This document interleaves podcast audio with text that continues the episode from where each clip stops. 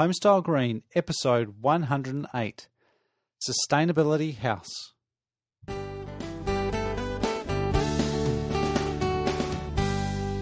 G'day and welcome back to another episode of Homestyle Green. This is the podcast all about inspiring people to make a better place to live. And this week I'm excited to be talking to Mark Clayton, who's in my hometown of Adelaide. And Mark is the business development manager for Sustainability House. And this is another example of a company that is doing stuff which I'd love to be doing and I'd love there to be more of the type of work they're, they're doing as well. I, I'm super excited about the the type of work, um, and I'll let Mark explain what they do. But the other thing that is really encouraging is how much they're growing and just how much demand there is for their services in the residential and, and building sector in general.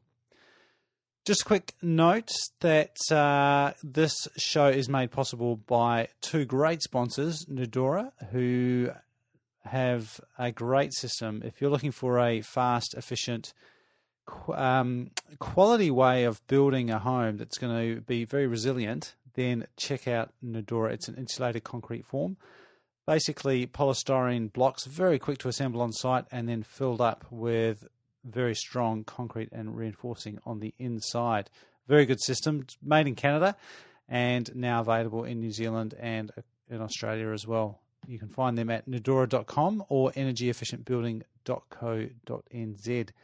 And also, of course, Proclima, who are the champions of air tightness and products that you need to make your high performance home. Whether you're aiming for a passive house or maybe not quite and you just want an airtight uh, building envelope and something that's going to get the moisture going in the right direction. And they understand vapor flow and air circulation, ventilation, all those important aspects of getting a high performance home. You can find them at proclima.com or proclima.co.nz or proclima.com.au. Now, let's get stuck into this week's interview with Mark Clayton from Sustainability House. Well, thank you, Mark, for joining us today. It's a pleasure to be talking to a.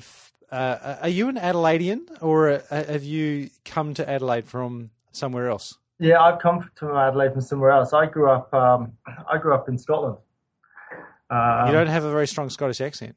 No, no, I don't. I lost that along the way. Um, but yeah, um, Scotland and England. Um, parents are from Scotland. Uh, yeah.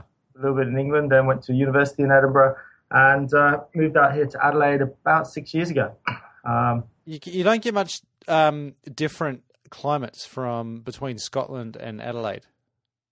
True. No, it's very, very different. It's very, very different. For, the, um, for those that, because I, I grew, for those that don't know, I grew up in Adelaide, spent 18 years there, so I'm very familiar with that. But for those that haven't been there, the thing that people say to me, "Oh, gee, it's a beautiful place." How would you describe the the climate there? Yeah, so it's kind of weird. I speak to a lot of people about climate in Adelaide, and yeah. every single person I say, oh, it's really, really hot in Adelaide. They have 40 degree days, um, which is undoubtedly true. We had one just a few days ago. But once you actually live here in Adelaide, you actually realize you'll spend most of your time heating your house instead of cooling it. Yes. It's actually a heating climate. Um, so yes, we do get those 40 degree days for maybe five or six or maybe 10, 10 days a year. Yep. Um, but generally from about April through till October or November, um, your houses are cold uh, yeah. having to put the heating on, and that surprises most people. Um, so it's kind of got that sort of Mediterranean climate, but just a little bit more extreme on the on the heat side. And of course, you would know all about uh, heating days because of what you do. Yes, but but I guess most people wouldn't be too conscious of that. No, and, and, and it's funny because uh, it's about the perception, and the perception yeah. is Adelaide is really hot. Um, well, it's, those, it's those stinking hot forty degree de- degree days that you remember. They they kind of stand out, don't they? Yeah, yeah. And, and, but even when you speak to people um, in winter, oh, it's so cold, it's so cold. Yeah, I agree, it's cold. But then if you ask the question, do you think Adelaide is a hot or cold city? Oh, it's really hot. We yeah, yeah. Cold yeah. days. It's actually invert the other way around. Um, which I know maybe that's because we have so much sunshine here, you know, because you wake up even in winter, you can get a nice sunny day and you look outside and you think, oh, it's nice and warm today. Yeah. Uh, you go outside in your t-shirt, and you're like, hang on a minute, what happened? uh, that's caught me out a few times.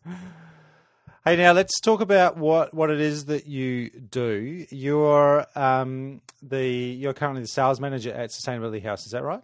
Yep, that's me. Yep. So you you got a bit of a team there that you look after? Yeah. So um, so the sales team, uh, we have one one sales member in uh, Perth and one in Melbourne, and then there's myself. There's only three of us. Um, we do um, mainly looking at new business, but also looking after sort of uh, current client current clients and so on. Um, but our role isn't really just all about sales. It's also a lot about educating people mm. around what buildings are, what they do, educating people why they should design a certain way, but also educating our, our builders about you know what they need to do in order to to get their buildings to to be more energy efficient um, and to actually get to the point where they can actually go out and build them. Did you say you said educating the builders? Yeah. So how yeah. much of your time is split as as a company? How much of Sustainability House's time is split between consumers versus industry? Okay, so with the, with um, with our builder friends, you know, we'll regularly go and do um, presentations to all the sales sales staff that they have. Um, we do a lot of work with um, product manufacturers and, and, helping them understand what, how their built, how their products work. Because um, at the end of the day, you know, the person who's designing the house, you know, you got the builder with their set plans, but the person who's actually designing the house is often a salesperson who's who's sort of saying, "Oh, yeah, I want to sign you up," and and so on. Yeah. But if you can give them the inf- information or the understanding, you know, if they took a design and perhaps just mirrored it or flipped it to work better for that site, the the the, the, consumer or the, the end the end home builder homeowner is going to end up with a better building. So we do a lot of lot of space around that. And of course, the advantage for us is the knock-on effect is if they can get that right at the beginning, it makes our life a lot easier uh, further down the path, and we're, we're, we're, sort of saying, well, this building is now compliant. It's going to be an, it's going to be a comfortable building, and you can go away and build it. Did you say you uh, work with product uh, manufacturers to help them understand their products? Yeah, yeah. So um, how, how, how, does that work? That you say yeah. they don't understand their products. No, no, it's, it's how, how their products work. Um, so a lot of it, uh, we've noticed it a lot recently with um, new products coming into the market, mainly uh-huh. around structurally insulated panels and, and so on. Yep. Um, Western Australia is currently having a bit of a um, a crisis on brickies. Uh, I've been told that the average age of a brick, brickie in, in WA is over 65 now, and they build a lot of double brick buildings. Um, so we're now. Getting... I imagine the 65 year old brickie's got a pretty sore back. yeah, I can imagine he has as well. But but, but I understand. It, but it's not a, particularly um, uh, trade that is attracting many young people. So we're wow. now seeing product manufacturers resulting uh, responding to this. We're saying, well, well, what if we build the building out of structurally insulated panels? What if we build the building out of lightweight construction? What if we build the building out of tin and heavily insulated or, or, or so on? So we get, um, so product manufacturers who do know what their product is and they understand how it works, they'll come to us and they'll say, well, what, what is the total R value of our product? You know, what, what, what, what, can we actually market this product at? And we can go away and we can do the, the calculations as to what, what the building, how, how those walling systems work. Yep. And they often ask us, you know, well, how does our product compare against some of the more traditional builds, you know? so we're trying to sell a new product and, uh, and sometimes you need electron marking. So we can go away. Uh, we've got software which we can do mass simulation.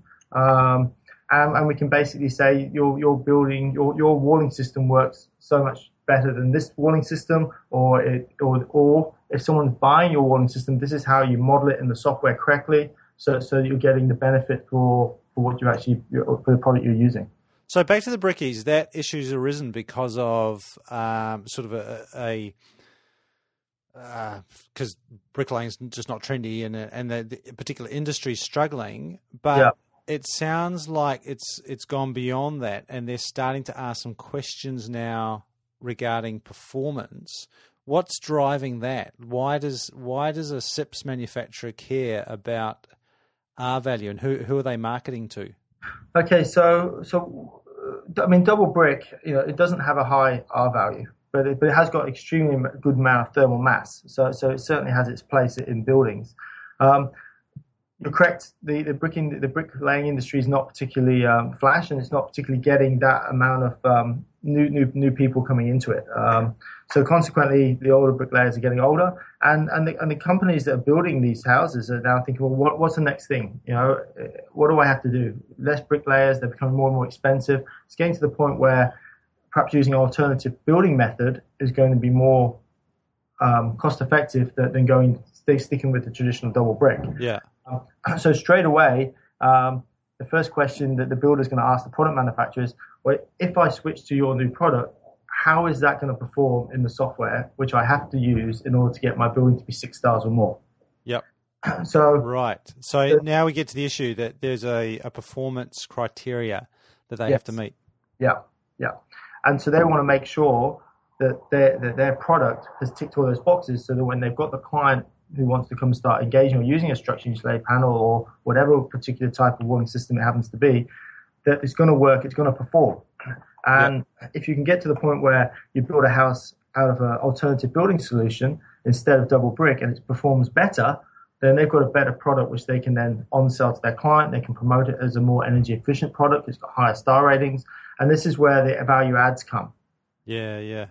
What does a what does it take to get to six stars? Well, it's um, good design. Good design is, is, is, essentially what you need. Achieving six stars is, is not difficult as long as you're sensible about your house.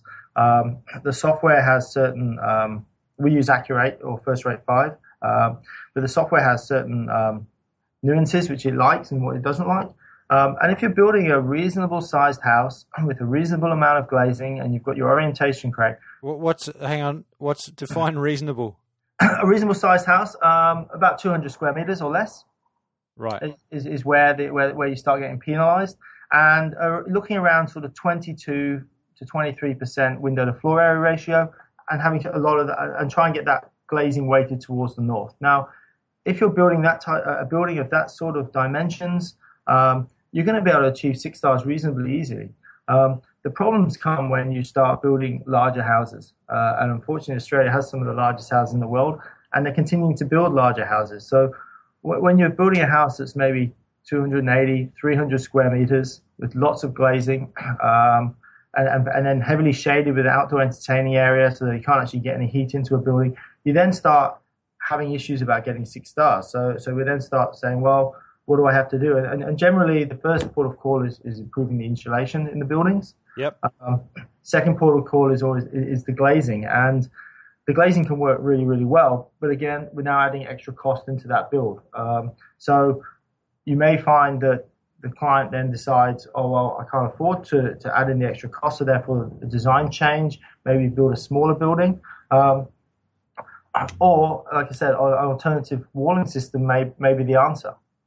Yeah, yeah what's driving? Uh, we, something we've got in common actually. Uh, America, Australia, New Zealand, three of the biggest housing um, houses in the world uh, per, by by floor area. In in the Australian context, what's driving that, and is it changing? Um, yeah, it's it's it's very very different from market to market. So so I can really only talk about the Victorian market, South Australian market, and the Perth market. Um, now, in WA, it's very much around, uh, you know, the subdivisions are usually four to 600 uh, square meter blocks, and they'll put as big a house as they can on yeah. that. Um, a lot of it is about resale value, which, which I think is a bit crazy. When you're building your house, you're thinking about selling it. Yeah. Um, yeah. It's also about what the builder builders are, offering and it's also you know they, have had a they've had a, a, pretty good run in the mining boom over the last few years, and there's a lot of um, a lot of people who can afford bigger houses, and they, and they want the bigger houses, yeah. um, and they're looking at you know four bedrooms plus two plus two living, um, becomes very very big buildings. Um, in Adelaide, they, they are slightly smaller. Um, is it driving? I, I'm starting to see a drive for perhaps not so much smaller buildings in the suburbs, but certainly uh, more infill when it comes to medium density in the yeah. suburbs. So, yeah. uh, a building that might be 100 years old on, on a quarter acre block, or it's on a or it's on a thousand or on a you know 600 square meters. and and it's getting uh, either subdivided off the back, or if it's if it's really quite a, in disrepair, knocked over, subdivided, and then two two or three buildings being put in there. Yeah. In Adelaide, they're now doing uh, blocks at 250, which is which basically means you you end up building a much smaller house.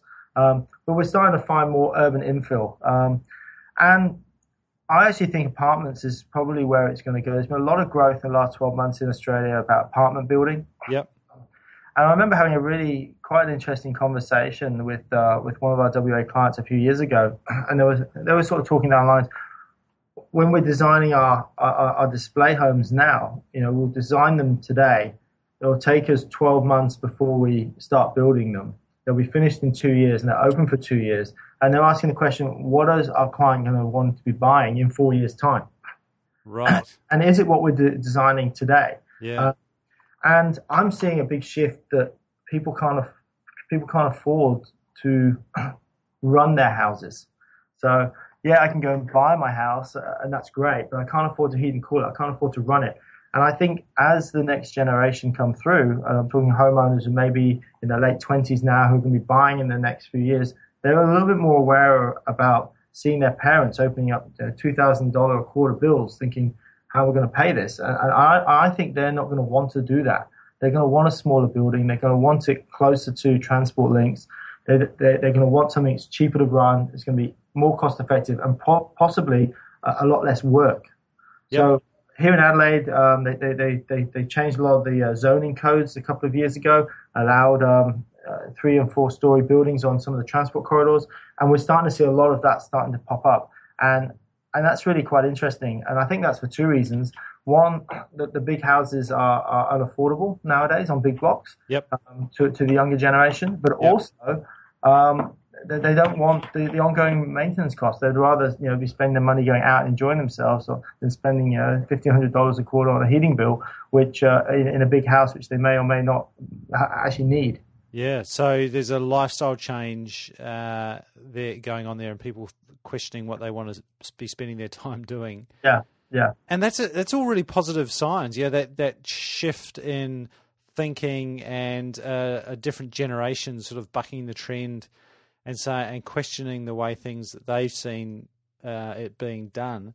Yeah. Um, is that part of what is uh, what's kind of stoking the fire and, and allowing firms like Sustainability House to grow? Um, I mean, well, partly. I mean, a lot of our work is, is around getting getting buildings past the building code. Um, and and what so what's letting us grow a lot is we're being quite proactive around where we where we're doing that. Yeah. Uh, we're actually moving into different um, states and different geographical areas. But again, I mean, Australia, again, we're building a lot of houses here at the moment. Um, a lot of them are, are, apartments, but also a lot of houses and that's also allowing us to grow. Um, there's been recent legislation changes around how assessors work and, and what qualifications they need, right. and uh, uh, and that's making it the smaller assessing companies um, are, are, actually leaving the market um, purely because they can't keep up with the, the CPD, they can't keep up with the new regulations, they can't keep up with um, the new qualifications that they need to meet. Um, so it kind of has a, a plus negative uh, for energy assessors. It, it, means there's going to be less energy assessors in the marketplace, um, but you kind of hope that the ones that are there will become larger firms. And, and, when you become a bit more of a larger firm, you put a lot more structure in place and you become a lot more professional and a lot more credible. Yeah. So does that mean it's it's become harder to get building permission in in uh, in Australia? It has. It has become harder. Um, they're, they're, constantly um, tightening up the, um, the, the regulations and the requirements. Um, is that a good thing? It is. Yeah, absolutely. Um, I, I believe. I think it is because with the with the clients or the, the homeowners not really having that much knowledge themselves around passive design and, and so on, they're kind of guided by our builders as to what they should or shouldn't be building. And, and unfortunately, it's still very much around you know, have we got the granite bench top and that sort of thing. Mm. But if we're using legislation to improve the building envelope, then they're getting a better quality product, even though they're not asking for it. Right. So right. which is going to be a good thing. It's yeah, going to be definitely. a, a more comfortable home. So although it may not be on their on the top of their list of, of what we want out of a house, what they're finding is they're getting these better performing buildings because the, the legislation is, is, is, is pushing for better performing buildings. Now, you've also become uh, acutely aware recently of another problem in the building industry, which is lack of good builders um, from doing your own project. Tell us how that came about. Yeah, so um, yeah, it wasn't so much lack, lack of good builders. It was it was it was probably builders who didn't want to take on something that was slightly different. Um, and so that the house in my eyes, is, very, very standard, you know. But then I guess that's because the background and the space that I'm in, uh, I, have got a lot of resources to help help help right. There's nothing but, new there for you, but it was, yeah, it, yeah. it was a bit out of the box for them. But but you know, and when I went to when I went to get get quotes initially, it was, it was a standard you know, insulated timber frame building. Um, there was some internal thermal mass. There's internal uh, red brick walls. So there's a bit of reverse brick veneer. And again, the minute you see something which is not standard, they automatically assume it's going to cost a lot of money, mm-hmm. um, which I kind of can understand why they might think that. Um, but what, what, so what we ended up doing, uh, we, went to, we went to try and get some quotes from some builders. Um, we ended up in the end building it ourselves, um, which was which was quite a fun experience. I, have had some some background in Scotland, uh, building houses and, uh, and renovating so on. Uh, but this is the first time I'd actually delivered a whole project myself. Right. So because um, you're not a builder. No, I'm not a builder. not yeah. a builder. Um, and uh, yeah, so we, we started uh, the design process here in Sustainability House. We thought, well, we kind of like the idea of diversifying. We're very aware that at the moment we're kind of tied to a compliant requirement around some of the work that we do. Right, right. And we like the idea of diversifying because if that legislation was to change or be removed at some point, then that'd be a big risk to our business, but not just our business, the people who work for us as well. Yep. Um, so we came up with this. I, I, I, I said, well, I want to design and build a house. Um, so we got some of the uh, some of the young graduates, the graduate architects that we have working for us. Uh, they they helped out with some of the concept drawings, um, took it through the, the, design or the planning permission. Um, we ended up changing the walling system um, to a to a SIP panel, uh, and that was purely um, because then it would take away the engineering requirement for me to have to build uh, uh, structural walls. And it comes as an off the shelf package. Yep. Um, we started in um, in August, end of August last year. Um, I moved in three weeks ago. You started the building process. Yeah, yeah. Right. So it was five five months um, with me, me, me, and Karina, my wife, and a few friends. Um, and yeah, we're all working full time. Uh, so it did take a bit of time um, to get us going. Um, but look, it, it, was actually a reasonably simple and straightforward process, and I was actually quite surprised. You know, once you once you found one or two good tradies just to sort of help you along the way, yep. Um, give you some referrals or, or, or keep you right. Um, it was actually reasonably straightforward. I, I engaged the building inspector who came who came and did five sort of stage inspections to make sure that it was being built correctly. Who, who then actually signed off on the build at the end. Yeah. Um, and he was he was great. Yeah, he gave me a lot of advice, um, not just sort of making sure that I was doing the right thing, but also when when I was getting some trades in to do some of the work, you know, some like the waterproofing tiling and uh, and so on, just making sure that they're they're doing it to the to the correct code, and, and so that was that was really really good. Um, so the building um, ended up it's a seven half star building, um, and um, we uh, a couple of weeks ago I got the building air pressure tested.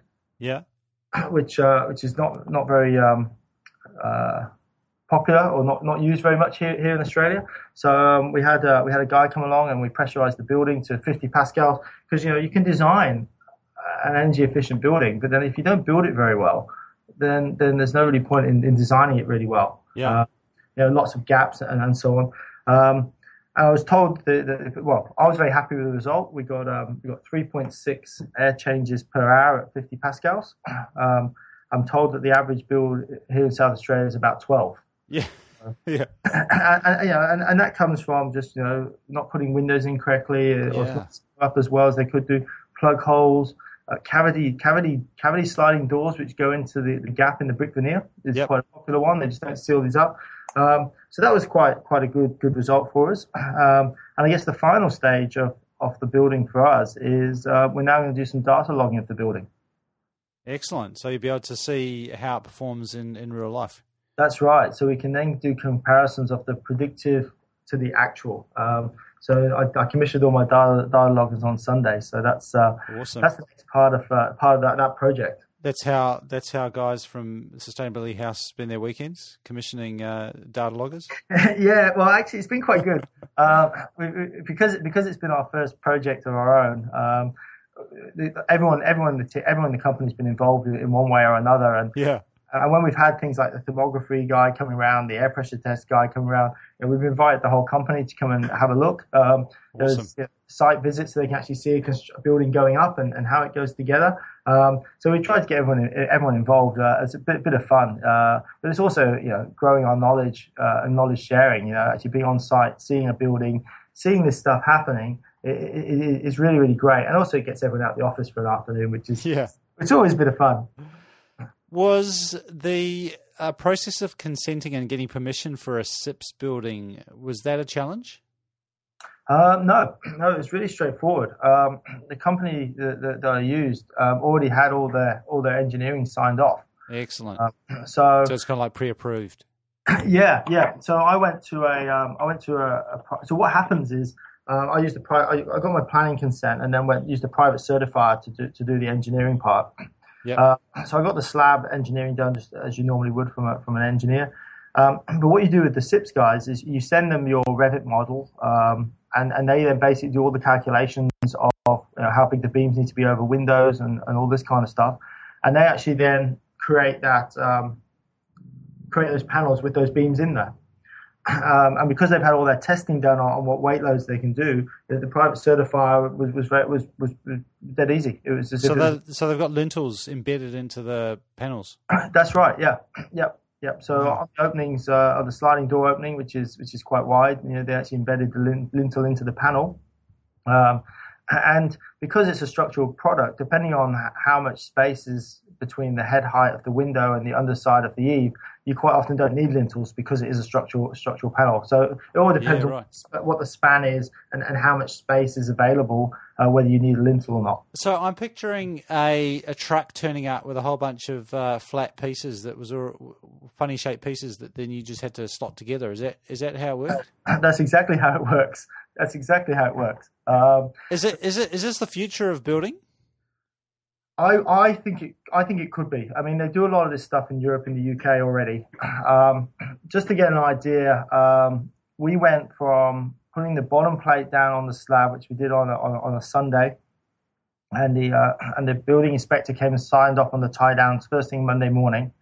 Um, I took two weeks off work with uh, with a, with uh, a couple of friends. There was four of us on site for two weeks, and at the end of that two weeks, we had all the walls up. We had with the insulation in and all the um, all the um, the string lines in for the, the for the electrical work because they just pull them through the panel. Right. All, all, the windows in except for the sliding door. We had all the internal walls done. We had the roof beams done. We had the tie downs done. We had the bracing done. We were ready for tin, and that was in two weeks. We were pretty much locked up, with the exception of one one win, one window, and that was two weeks with four people who are not tradies.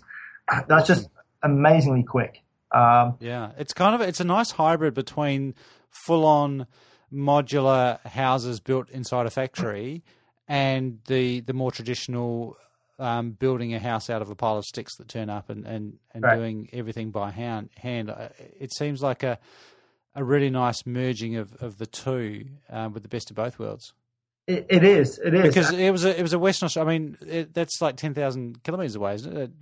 Um, the, where it was coming from. Uh, yeah, WA is about three three thousand k's away. So yeah, I mean, and then you know there are other questions you can ask about embodied energy and travel energy and, and so on. But I think we'll go down and talk about that perhaps later. But one thing I liked about the SIP panels was because they're made in a factory, they're made to a tolerance. The yeah. waste, waste is controlled. We didn't yeah. have a we didn't have a skip on our whole site. Awesome. And the reason for that was because we were doing a lot of the ordering, which means instead of ordering too much and then so the tradies got plenty to do and then throw away what's left, which happens quite a lot. We were quite happy to order the right amount or just a little bit less, and then if we needed more, we'd just get a bit more. Yeah, so, yeah. So the actual wastage on our site was minimal, yeah. uh, absolutely minimal because because we because we could control it. Um, yeah. And that was, that was a strange part of the project because when I when I first started out, I, I, didn't really think too much about wastage on site, and, and it was Karina uh, my wife, we were walking past a, a, a, house that was getting built, and there was these two skips out the front. They were yeah. full. Yeah. she was like, "I can't believe they're full." And I was like, "Well, yeah, that that would be standard." Yeah, totally. So she took so she took it on as her her, her sort of part of the project that she wanted to make sure we minimise waste, which means we were minimising uh, producing products which which just go straight to landfill or go straight to recycling because they're never actually used. Yeah, yeah.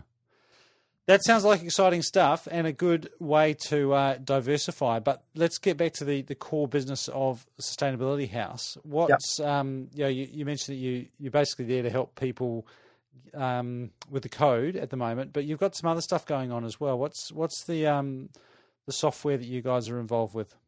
Yeah, so um, a few years ago, um, Jim, our director, uh, he he was doing an assessment and um, he got a solution for the client. At that time, it was five stars. It's now six. Uh, and the client was very happy with the solution. But Jim asked the question, well, what what would be the best solution that we could get to the client? How do we give every single option? And and short of sort of sitting in front of a computer and changing lots and lots of different parameters, it's actually quite difficult to, to, to get that option. So so we created a piece of software in house. Um, it's called Roborator, uh, for want for a better name. That was the design name It kind of stuck. Roborator. Roborator. Uh, and what we can do is Roborator is we can take a, a, a class one or a residential building and, and, we can say, well, what happens if we build it with different types of insulation, different types of walls? What happens if we build it with different types of windows, change the orientation, maybe build it in different climate zones? How does that building perform? And if we wanted to build a nine star or a 10 star house, how do we go about doing that?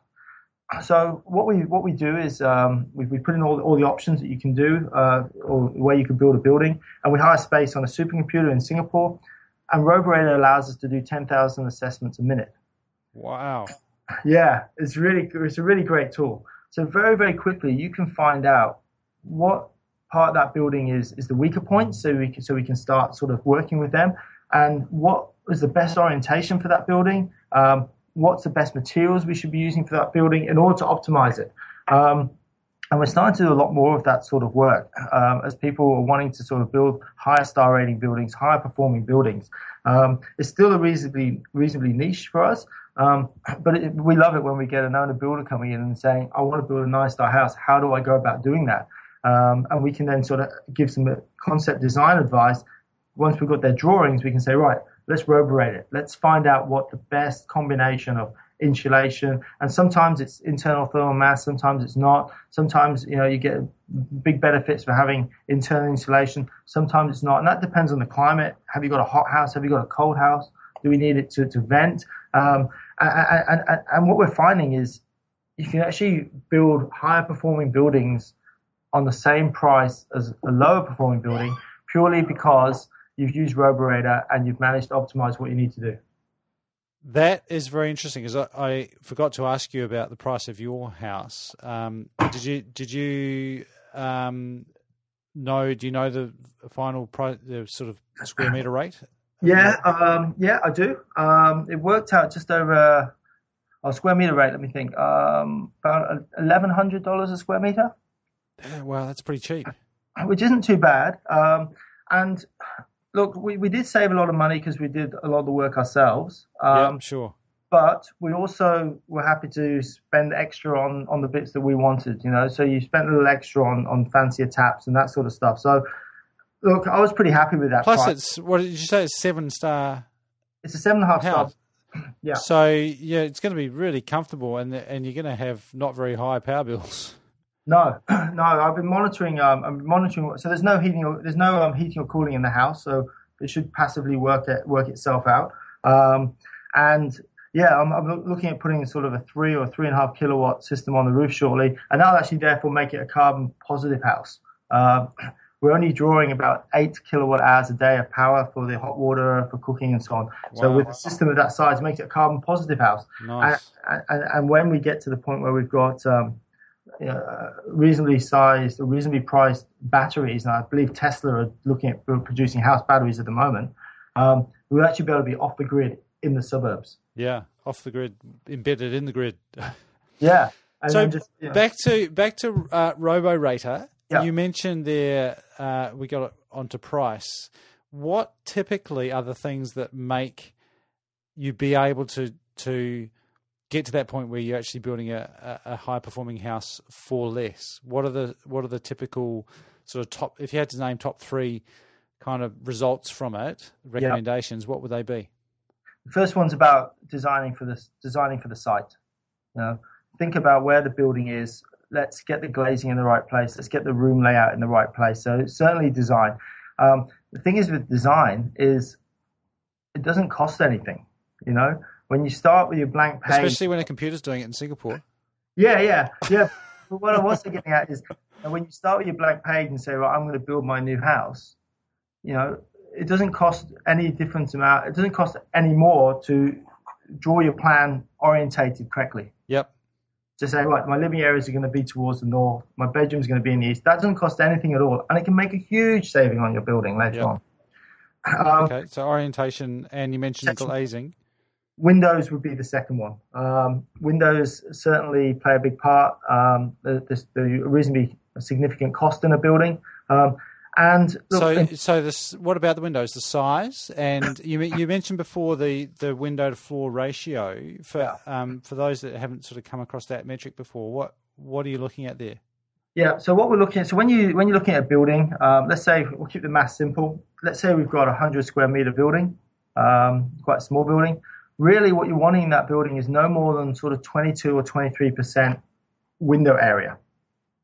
And is that regardless of where your house happens? I mean, Australia is a pretty big place with lots of different climate zones. Yeah. Does it matter where you are?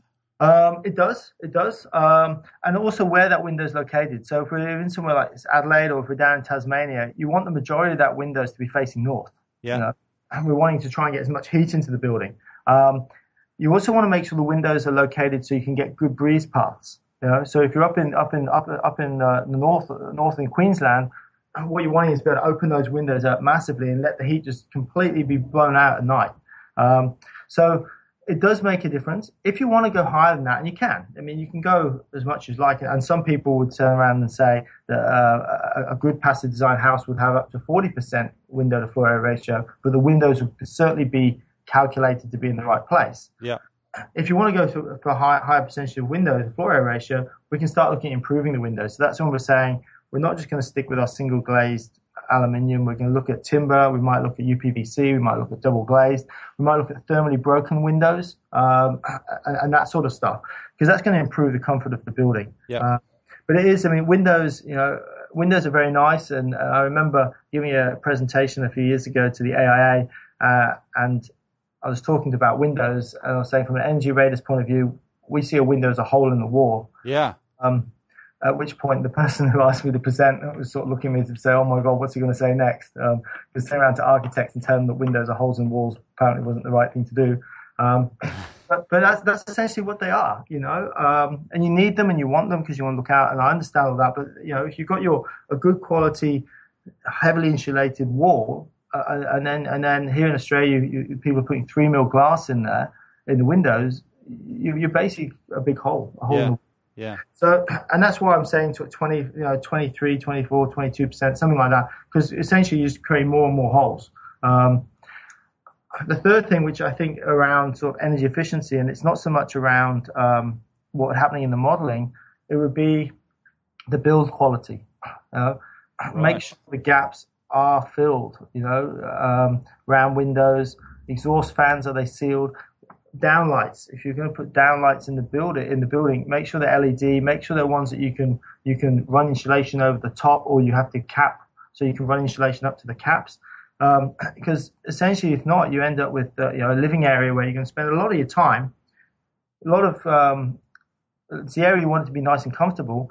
And if you end up putting 20 downlights in the ceiling, you, your insulation is going to become like Swiss cheese. Mm.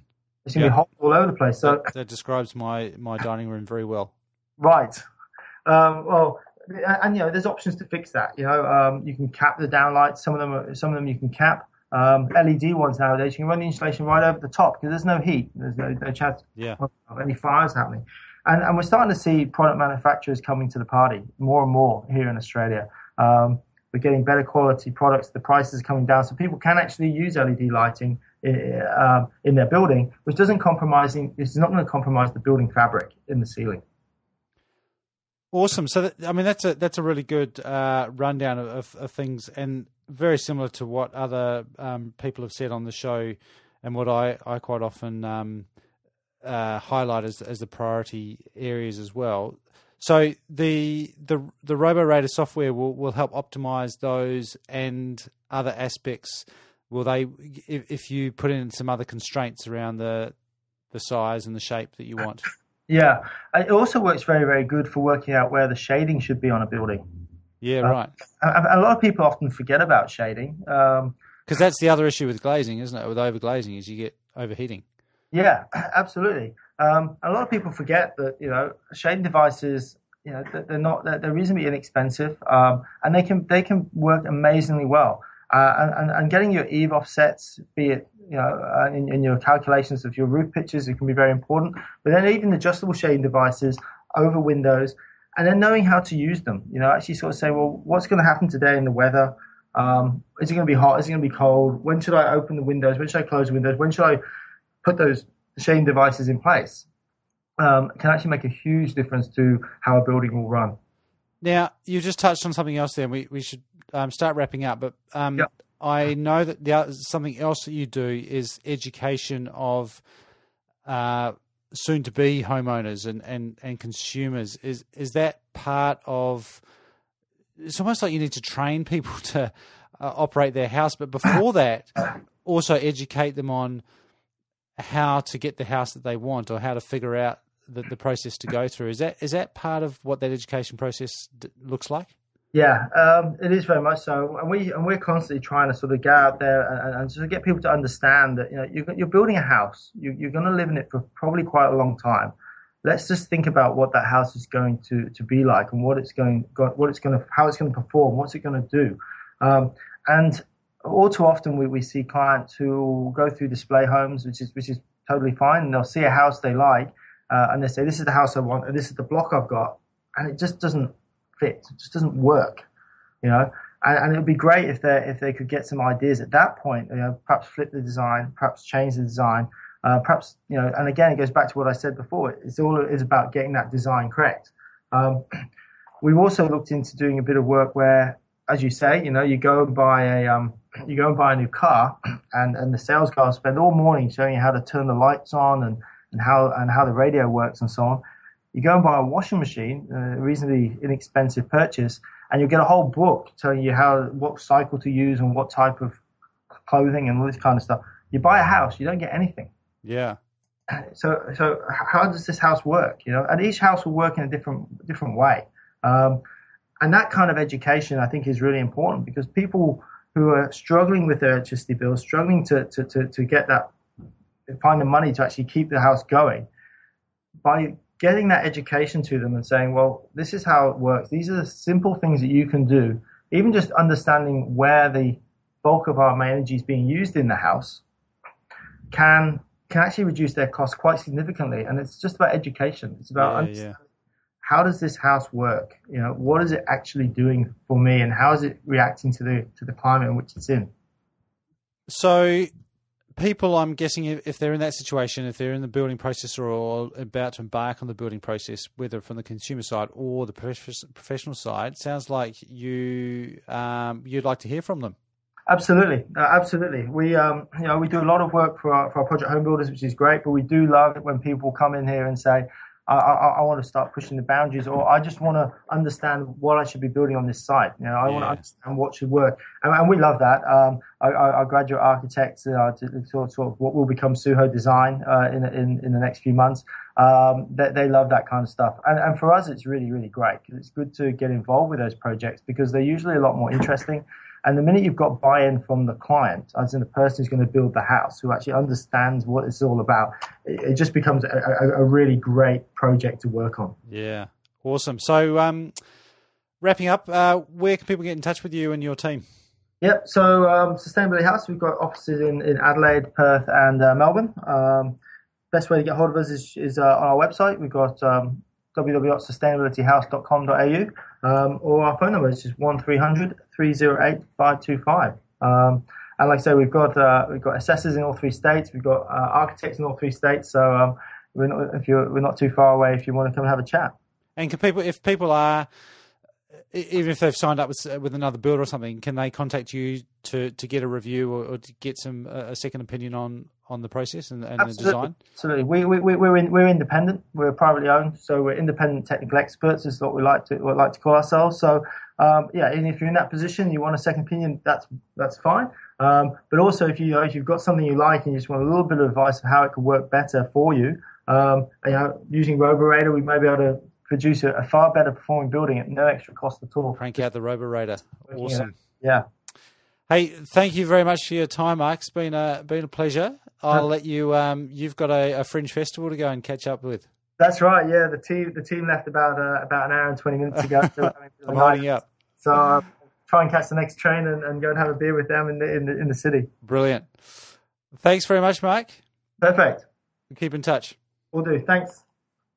Mark Clayton there from Sustainability House in Adelaide. And as I said at the top of the show, it's fantastic just knowing that these types of businesses are out there and they're flourishing and that there's a growing demand for those sort of services.